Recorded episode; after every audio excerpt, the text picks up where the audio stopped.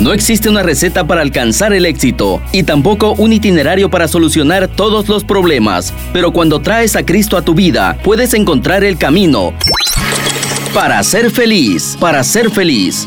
Bienvenidos, con ustedes, el Padre Guillermo Gándara.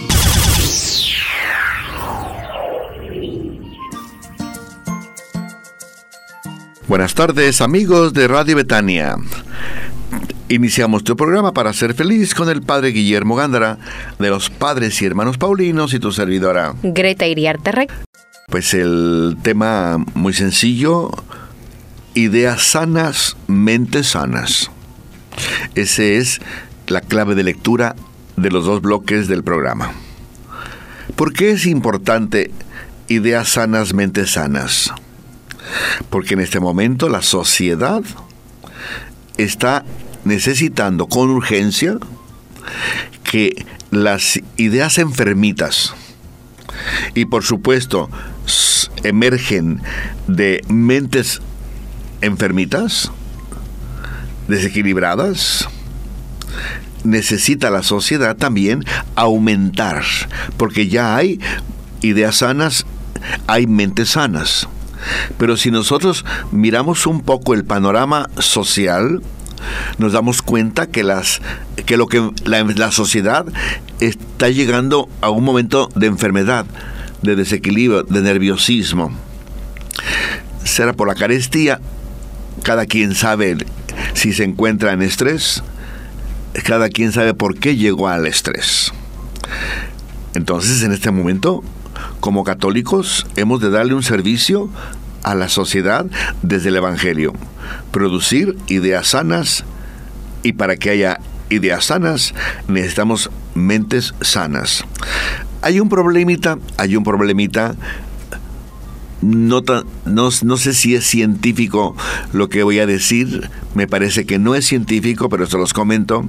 Se dice que la humanidad, algunos países van en un porcentaje más alto, otros países en un porcentaje del 10%, y otros países o algunas personas que no alcanzan a calificar su cerebro como que lo utilizan, lo utilizamos ni el 10%.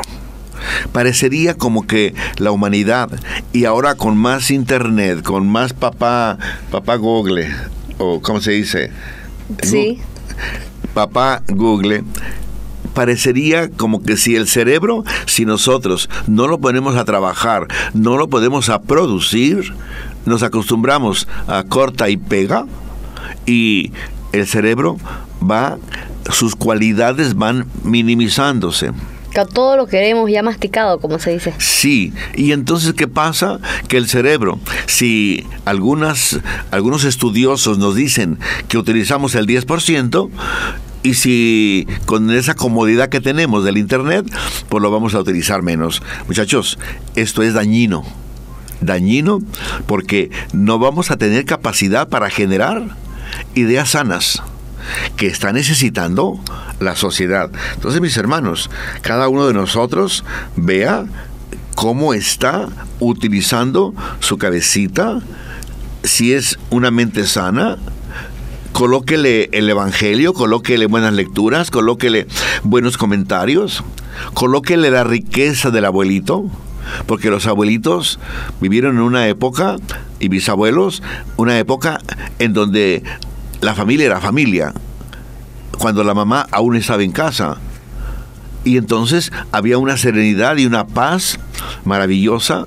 Entonces los, los bisabuelos, si aún andan por ahí, los abuelos tienen mucho que aportar a la juventud, a la niñez, de una ideas sanas, porque su mente se ha conservado también sano.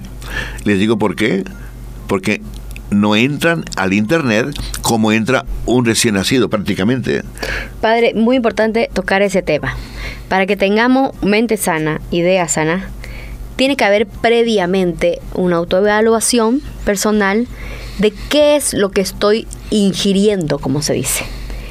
Este, usted en un momento nos habló de que nuestros cinco sentidos O sea, tanta importancia le damos a las computadoras de mantenerlas limpias y sin, y sin virus, pero no nos preguntamos si nosotros, nuestros cinco sentidos, lo mantenemos limpios y sin virus.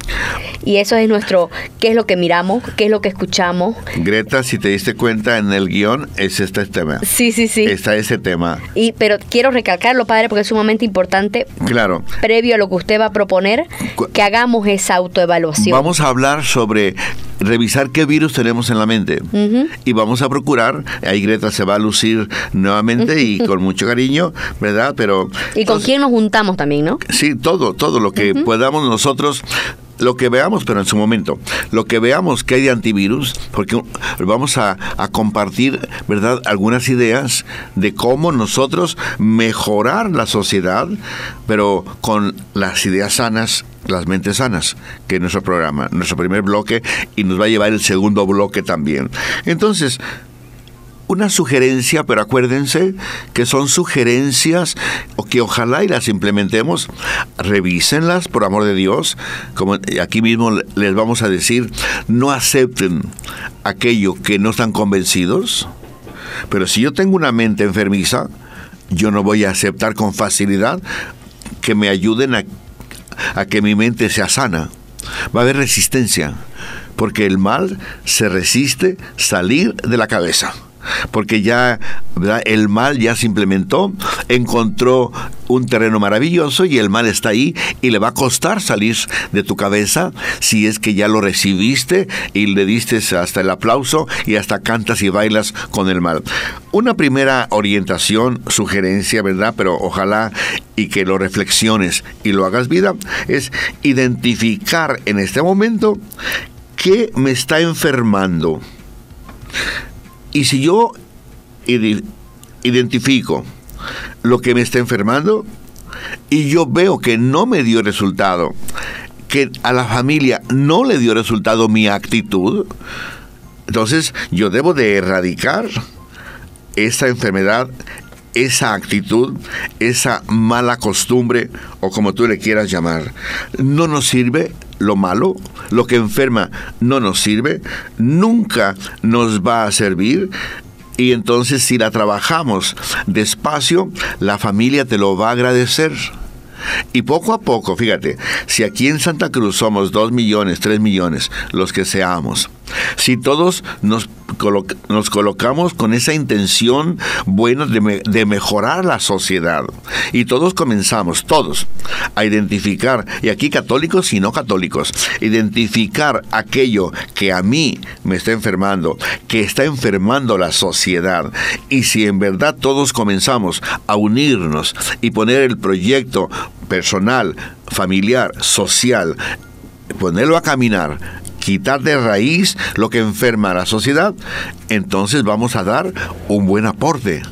Y si es desde el Evangelio, desde la catolicidad, como dice el Papa Francisco, vamos a hacer ruido a la calle. Y estamos haciendo ruido en silencio, trabajando lo que no va en una sociedad. Mis hermanos, ahí está un, primer trabajo para realizar. Otro de los, otro de los de las sugerencias, ¿verdad? Verificar la salud mental.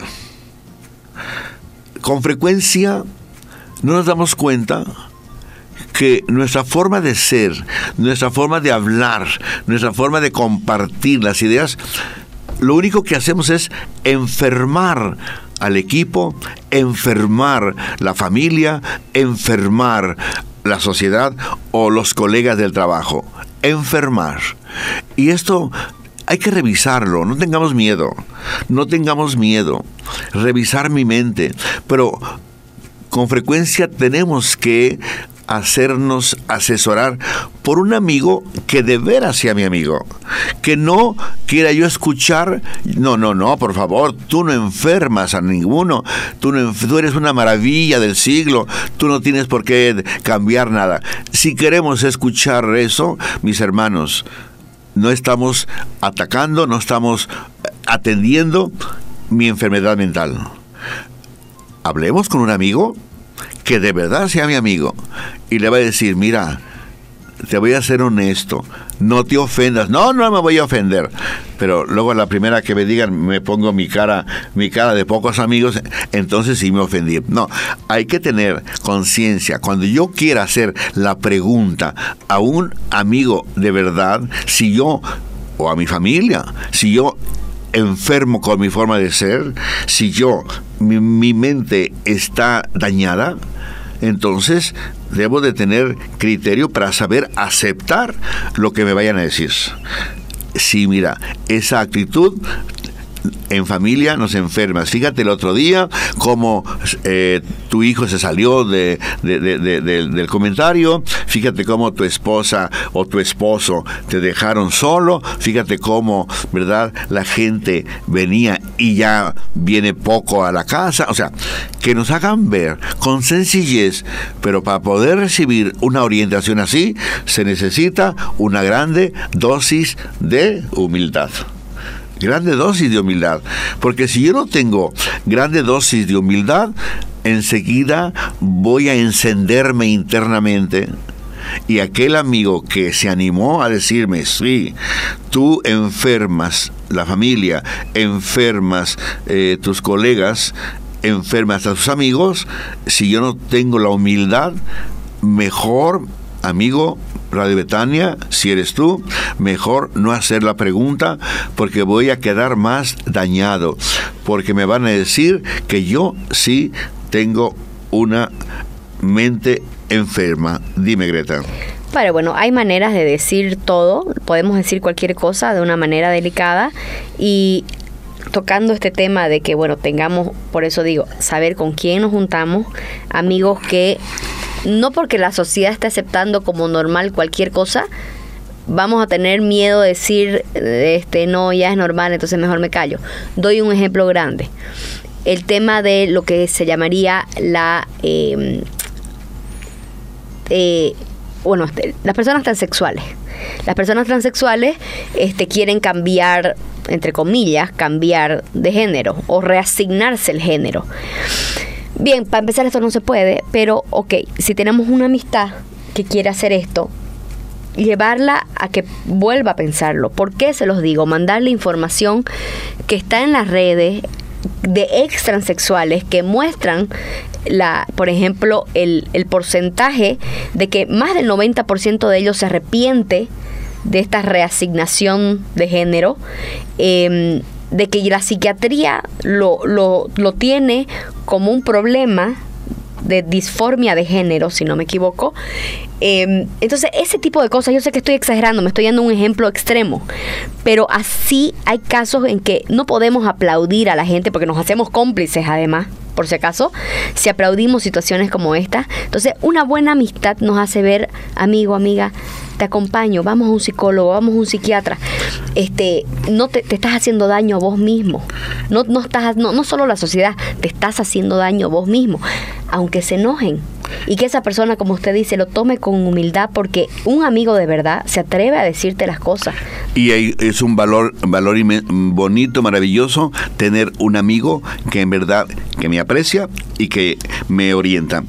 Otra sugerencia que tenemos que le podemos hacer es controlar la fantasía. La fantasía, decía Santa Teresa de Ávila, te iba a preguntar, pero ya lo dije. Santa Teresa de Ávila decía que, que, que en nuestra mente hay una loca. La loca de la casa. La loca de la casa, ¿no? Es la fantasía. Entonces, siempre, mis hermanos, cuando yo me coloque para ver si mis ideas son buenas, si mi mente está sana, eh, con los pies en la tierra. Los pies en la tierra porque si no voy a, cantar algo que nadie quiere escuchar, que está fuera de lugar. Y la fantasía me lo puede sugerir y siempre entonces mis hermanos, cuando tratemos alguna situación de mejoramiento, de revisión de mis ideas, con los pies en la tierra. Y si suena que debo yo de, de hacer algo fuerte para convertirme, para reorientar mi vida, hagámoslo. No peinemos las ideas, con ideas claras, concisas, concretas y los pies en la tierra. Otra sugerencia que podemos hacerle para tener ideas sanas y mentes sanas, el Evangelio. El Evangelio tiene grandes secretos, porque es Jesús, es Dios, tiene grandes secretos. Podemos también en la Biblia, toda la Biblia, tenerla como, como, como, como orientadora, la Biblia, porque es Dios que está ahí, y saber colocarle a mi mente las ideas de Dios. Y las voy a encontrar en la Biblia, las voy a encontrar en el Nuevo Testamento. Entonces, cuando una persona en verdad tiene como base de sus comentarios el Evangelio, las ideas son sanas y su mente va a ser sana. Yo conocí a un político que hacía sus discursos Naturalmente que no decía que lo sacaba de los proverbios, no, no, no decía que lo sacaba del libro de la sabiduría, no decía, o del evangelio, pero sacaba unos discursos aplicados a la política, aplicado al, al momento que estaba viviendo el político, y decía unos comentarios tan sabios que la gente decía, ah, cuando habla tal, tal señor para no decir que era si era diputado, senador, etcétera, cuando habla tal señor, me gusta cómo habla, porque habla con ideas seguras, habla con ideas realizables, nunca dijo, nunca dijo que se fundamentaba en, en, la Biblia, en los proverbios, en el libro de la sabiduría, en Job, etcétera, ¿no? Nunca lo dijo. Pero mis hermanos, también nosotros, porque con frecuencia hay gente no creyente. Pero si nosotros tenemos en nuestra mente el contenido de la Biblia, el contenido del Evangelio, evidente que nosotros vamos a expresar ideas sanas, bien maravillosas, y eso pues no tiene precio. Otra situación que queremos, que los queremos, ¿verdad?, eh, compartir es no satanizar la sociedad. Tenemos muchas cosas buenas. La sociedad no está comenzando ahora. Recuérdense que tenemos millones de años. Y que el bien, el bien, aunque está luchando ahí para sostenerse porque el mal está ahí vivito, pero vamos a procurar nunca criticar, nunca satanizar a nadie, ni actitudes ni corrientes que los de acá somos buenos y los de acá somos malos. Nunca satanizar a nadie. Mejor vamos a procurar seguir amando el bien, seguir promoviendo el bien, seguir haciendo el bien. Un bien que me lo pide el Evangelio porque soy católico, pero a uno de los no católicos, lo bueno, se tiene que promover, lo bello, se tiene que promover. Entonces, mis hermanos, en, este, en esta, en esta em, eh, sugerencia, nunca condenar, nunca satanizar a nadie. Las ideas, cuando veas que no van de acuerdo al sentido común, o sea, no te pelees, no te desequilibres, no te desestabilices, al contrario, duplica tu presencia del bien, duplica o triplica tu presencia de el evangelio con tu forma con tu forma de ser. Entonces, tenemos una historia de la verdad y no podemos apagarla, no podemos decir eh, no hay verdad en la sociedad, hay verdad en la sociedad. Un otro momento importante, la mente la mente, una vez que está sana por el Evangelio, porque la trabajaste, una mente abierta al bien, una mente abierta al prójimo, una mente abierta al panorama social que construye, al panorama social que agrada, al panorama, una mente abierta ir aceptando el cambio, ir aceptando la actitud de la nueva generación, aceptando que todos, todas las generaciones tenemos mucho de bien, el abuelito tiene mucho de bien en su generación, el niño tiene mucho de bien en su generación, y entonces mi mente, aunque yo sea abuelo, o abuela, no eres abuela, ¿no? No. Ave María. Entonces, aunque yo tenga mis años que tengo, siempre una mente abierta para aceptar, ¿verdad?, el bien que tiene el jovencito, el bien que tiene el adolescente y también el adolescente con una mente abierta para aceptar el bien que tiene el abuelo. Y todos vamos a unir lo bueno, lo bonito que tenemos todos y entonces nosotros tenemos una grande apertura de, de mentes sanas compartimos lo sano que tenemos, desde el abuelito hasta el jovencito que ya puede hacerlo, y entonces vamos a tener una familia maravillosa porque todos compartimos esas ideas maravillosas que tenemos. Otra sugerencia también, a utilizar, a utilizar el cerebro. Utilicemos el cerebro. No se acostumbren solamente a, a cortar y pegar. No se acostumbren a no leer. No se, porque el cerebro se oxida. Y si lo oxidamos el cerebro, si ya lo usamos poco, un 10%, y si no nos acostumbramos a investigar, a discernir, habrá un, un, número que es de discernimiento, a no nos acostumbramos a investigar, el cerebro se hace flojo. ¿Y quién es? Y cuando un cerebro se hace flojo y entonces viene a un 9%, y luego si yo llego a un puesto de mando a un puesto nacional y dejé oxidar mi cerebro. No porque sea tonto, no. Porque yo dejé resecar mi cerebro, no lo utilicé, me acostumbré solamente, no lo acostumbré a investigar. Entonces, a querer aprender, ¿no? A querer aprender, a aprovechar, a escuchar. Pero creer que no sabemos todo y cerrarnos y no, yo sé todo y no tengo por qué aprender Pero nada imagínate más. que esta persona que baja el cerebro al, al, al, 8% y llega a un puesto nacional. No, pues estamos fregados. ¿Estamos, estamos qué? Estamos, estamos fregados. Estamos fregados. estamos fregados, exactamente. Nos volvemos obstáculos. Atención, atención con esa. Cuando una, cuando una persona, cuando una persona vemos que no me da calidad humana, sus comentarios, su forma de convivir, su, sus ideas, no me da calidad humana, no me da calidad de vida, no me aporta progreso, no le aumenta valor a mi vida, un valor agregado a mi vida. Si una persona me empobrece, no me aumenta ningún valor a mi vida, mi hermano, pues yo lo pensaré dos veces, como dice Greta, buscar con quién me estoy juntando, ¿no? El progreso social, el progreso personal, ¿verdad? El progreso eh, de la familia nace cuando todos nos esforzamos por utilizar nuestra mente, utilizar nuestro cerebro, no dejarlo en un 10%, subamos a un 20% y entonces vamos a tener una sociedad maravillosa.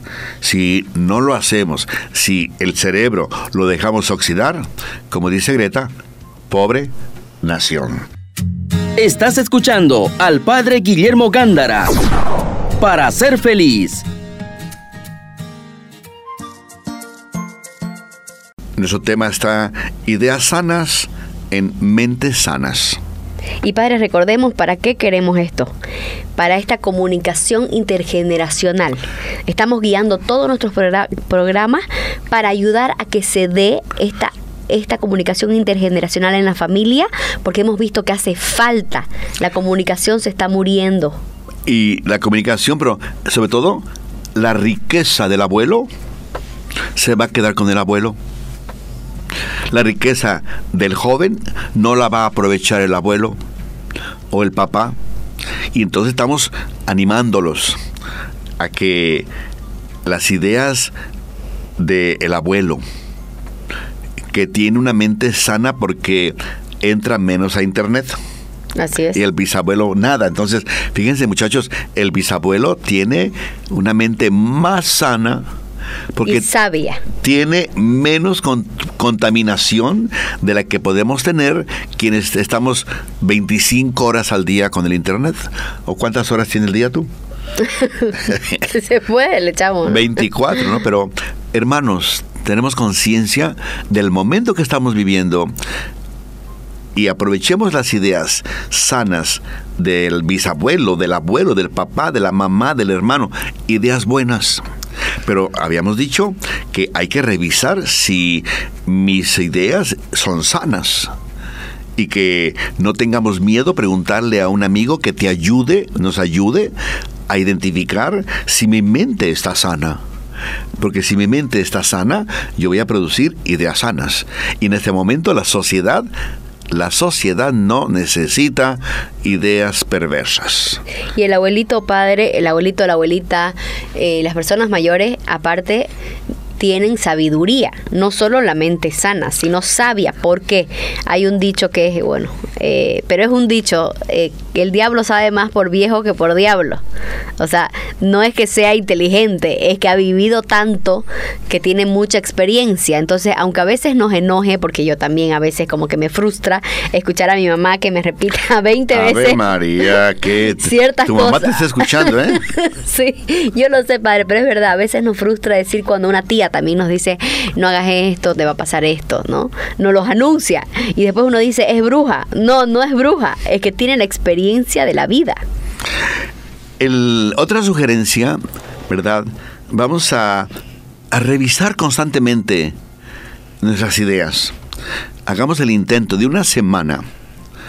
Si yo noto que me conflictúo, anoto mis ideas que compartí. Si noto que no hubo ningún conflicto durante la semana con mi familia, con mis colegas de trabajo. Anoto cuál fue mi actitud. Y entonces, porque con frecuencia creo que soy un santo, creo que hay que bajar a San Martín de Porres de su lugarcito y que me tienen que poner a mí. Y, por, y puras mentiras. Y te iban a bajar a Santa Gema para colocarte a ti ahí. Muchachos, hay que ver si no nos estamos auto engañando, engañándonos, si porque el mal, las ideas se van filtrando inconscientemente. Se van filtrando y naturalmente van dañando. Las ideas buenas se van instalando, aunque con más dificultad. Las ideas perversas se instalan y con frecuencia le damos más facilidad. Así es el hombre, paciencia. Padre, usted sabe que científicamente, bueno, se está estudiando eh, la memoria, por ejemplo. El ser humano tiende a guardar lo bueno, no lo malo. Por, alguna razón, hasta las emociones hacen, hacen investigaciones de todo, ¿no? De, de, de, la emoción. Le doy un ejemplo, el parto hasta biológicamente no estamos predispuestos para guardar lo malo, sino lo bueno. Porque una mujer que está en parto hay mujeres que, que antes no, ni con anestesia, ¿no? Le, echaban nomás y, y, pero ya se ha comprobado que hay como una, una anestesia natural. Y si vos le preguntás a una mujer que ha dado a luz y le preguntás, ¿te dolió? Porque obviamente tenés que llegar a cierto punto de dilatación para que también esté la, la anestesia, no es así nomás. Es como que sí se acuerda que, que dolió, pero no recuerda propiamente lo que era. Pero cuando es una mujer, eh, tiene otra actitud. Sí, también. Y cuando es un hombre, tiene otra actitud. Eso también tenemos que considerar. La mujer como que almacena más la bondad. Es bondadosa por naturaleza. También hay estudios. ¿Y los hombres son rencorosos, padre? Los hombres guardan... sí, guardan un poco más. Tenemos que tener conciencia de que en verdad el hombre tiene tendencia al mal. Porque, a ver, dice Greta que hay más tendencia al bien. Pero yo veo matan, quitan, roban y digo, entonces esta persona, ¿en dónde está su riqueza de bondad? Que lo, que lo debe de conducir, lo debe de, lo debe de hacer actuar desde la bondad, desde el bien. O sea, hay gente que parece que nació para dañar. Yo, yo creo que eso viene, padre, lo, siento mucho, este, eh, los estudios dicen que todo victimario, o sea, el que, el que victimiza al victimario, ha sido víctima primero. O sea, si uno estudia a esas personas, va a ver que hay una niñez con problemas, hay una niñez de abandono, no, no, no hubo cuidado en su casa, no se le enseñó.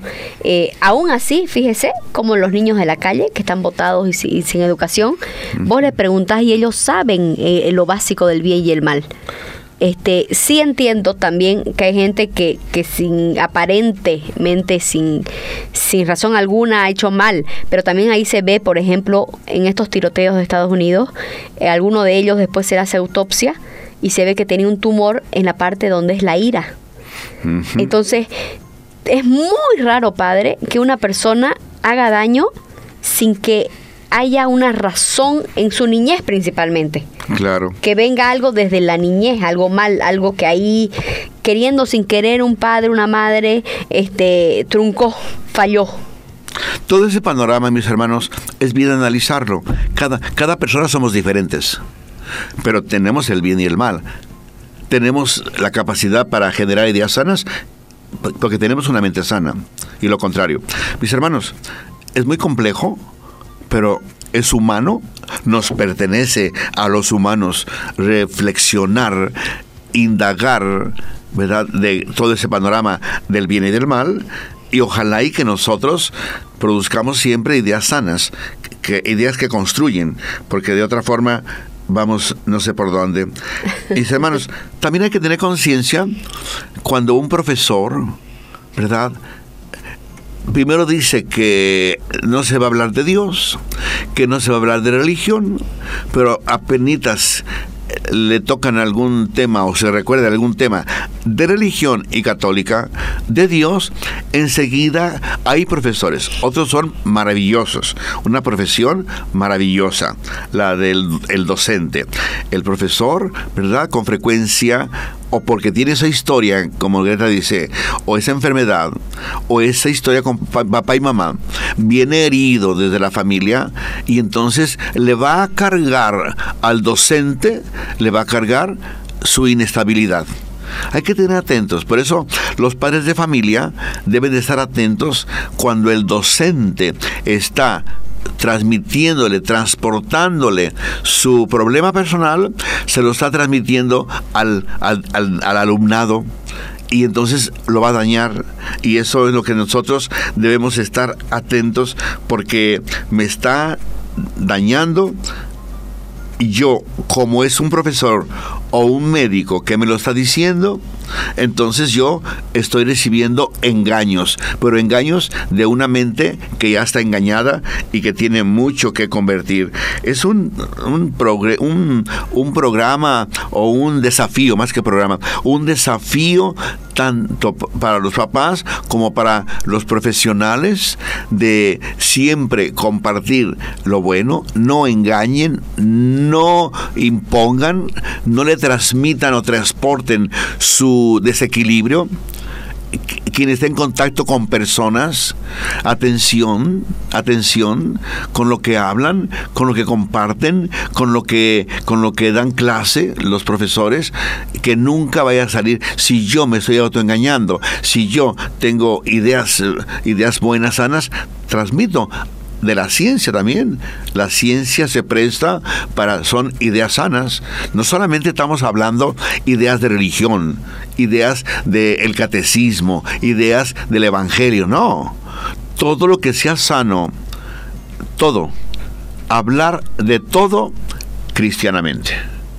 O sea, sea química, pero cristianamente, sea física, pero cristianamente, sea lo que quieras, odontología o, o dime una, una, materia de medicina o historia, de... Historia, padre, por ejemplo, que la manipulan tanto. La historia, mejor no entremos en ese tema.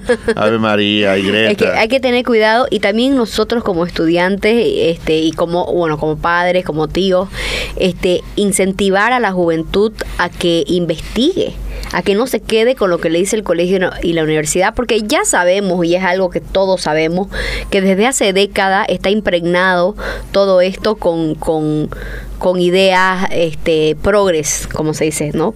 entre comillas, progresistas. Te quieren meter mentiras, te quieren meter manipulaciones, la historia la, la manipulan, te quieren enseñar cosas que no ocurrieron. Este, entonces, tenemos que tener cuidado qué es lo que está aprendiendo. Ah, se sabe hace décadas. Eh, vi una entrevista, padre, de un ex... Em, agente de la KGB, que esto ya venía planificado, le hablo desde la Guerra Fría, de meterse a la universidad y a los colegios, a meterle toda esta basura en la cabeza a la juventud. y podrir la sociedad como lo que estamos hablando hoy. Sí, la sociedad puede instalarme, o el profesor, el médico, la sociedad, dices bien, más amplio, puede instalarme el bien, pero también puede instalarme lo veneno, lo tóxico. Y ojalá que las familias, decíamos, los padres de familia, estar atentos con las ideas que comunican. Sabemos que el niño es muy fácil. ¿Cómo te fue en la escuela? ¿Cómo te fue en el colegio? Ah, sí. Eh, ¿Qué aprendiste? ¿Qué aprendiste? Hay que estar atentos. Ah, el profesor dijo que Dios no existe. A ver, espérate. Ah, que el profesor dijo que, que la iglesia es una perversa. Y son gente dañada que quieren continuar dañando. Y cuando tienen de frente a los alumnos y yo tengo la libertad para hablar, tanto nadie me escucha, pero yo sé que estoy dañando esas mentes sencillas, tiernas, que todavía no tienen capacidad de discernimiento y que lo voy a dañar y con frecuencia para toda la vida. Padre, aunque no lo crean, yo quiero advertirle algo a los padres. Yo escuché un testimonio de, de jovencitas, no solo una, de que fue su profesora que las introdujo a la droga. Les enseñó a fumar marihuana. Entonces, imagínese, padre. Y le estoy hablando de colegios privados. O sea, no, no, también puede ocurrir en el público, en donde sea, puede ocurrir en la universidad, donde sea. Entonces, que estemos atentos a preguntar qué habló, qué hablaste, qué, qué hablaste con el profesor, qué te dijo, qué no te dijo, qué te enseñó. Preguntar y no tanto para que se sienta cuestionado, investigado el, adolescente, sino para, para decirle, atención, que te pueden engañar. O sea, entonces por eso les decía yo que un tema muy importante, el discernimiento. Enseñen a sus hijos al discernimiento. Tengo esta palabra y si quieren se la hacen escribir. Esta idea, perdón, se la hacen escribir y esta otra que me han dicho. A ver, vamos a reflexionarla con serenidad desde tu madre o tu padre que te amamos, que queremos lo mejor para ti. Esta frase que te han dicho es, ¿crees que te da buenos resultados o crees que te da malos resultados? No le den la tarea. Según sea la edad, enséñelos a reflexionar. Porque si ustedes les dan la tarea, esto no lo vas a aceptar. No, tienes que decirle por qué no lo va a aceptar. Yo quisiera invitarlos a, a los padres de familia que enseñen a pensar. Un niño, un jovencito que sabe reflexionar, vale oro. Así es. Vale oro, señores. Que sabe discernir. Sabe discernir. Todo lo que usted nos está diciendo de que, que nos enseñemos al joven a pensar. O sea, en vez de decirle, no, eso no se hace, ¿Por qué no? Porque, porque la típica padre que las madres nos dicen, porque soy tu madre y tienes que obedecerme. Eh, lo siento, señora, pero no es así. Es decirle, a ver, contame, como usted dice, ¿por qué te, te parece? ¿Qué te parece? ¿Te parece bien? ¿Te parece mal? ¿Por qué? Entonces ahí le estás enseñando a discernir. A discernir, a pensar. Así es. A encontrar la verdad. Si todos los padres de familia, todos los colegios enseñaran a discernir, enseñaran a encontrar la verdad, sería maravilloso. El otro día, yo voy los martes al oncológico, estaba un jovencito, no digo el nombre porque posiblemente me escuche, aunque no lo creo, ¿verdad? Él estaba todo lo contrario a lo que estamos diciendo. Y le dije, oye Alex, ay, se me sale el nombre, no importa. Oye Alex, ¿qué te parece si empiezas a investigar antes de rechazar? Antes de criticar una idea, ¿por qué no comienzas a investigarla? Y entonces, por ejemplo, a él le salió, a mí también, yo primero mencioné, ¿por qué no investigas? A ver, le pregunté, ¿quién es el que nos dice, qué filósofo, fíjate bien, no te estoy hablando de religión, qué filósofo nos está diciendo que nosotros somos sociables por naturaleza? Y que quien tenga, quien tenga, este, quien está en sociedad, está no necesitado, sino está Em, convencido tampoco, otra palabra, está, tiene que, tiene que, vamos a decir, tiene que Obligado. tiene que está obligado a comportarse en sociedad. Y le dije, no te lo estoy diciendo yo, es Aristóteles que lo está diciendo. Él también se sabía, se sabía ese temita de Aristóteles. Con- co- concordamos en, en Aristóteles, primero lo mencioné yo y luego después lo menciona él. Concordamos que lo que dice Aristóteles, mis hermanos, saber discernir. Y cuando ustedes enseñan al jovencito a investigar, a discernir, está usando el cerebro. Entonces, si la sociedad nos dice que nosotros utilizamos el cerebro el 10%, si nosotros le decimos, a ver, investiga, aprende a discernir, aprende a, a descubrir la verdad, le, automáticamente este jovencito, si utilizaba su cerebro un 15%, lo va a subir a un 20%. ¿Cómo sabemos eh, que tú, verdad, es estás con tu cerebro maravilloso? Muy fácil. Investigas un problema. No lo aceptas así, no lo dejas al olvido, no. Al contrario, ¿por qué llegué a este problema?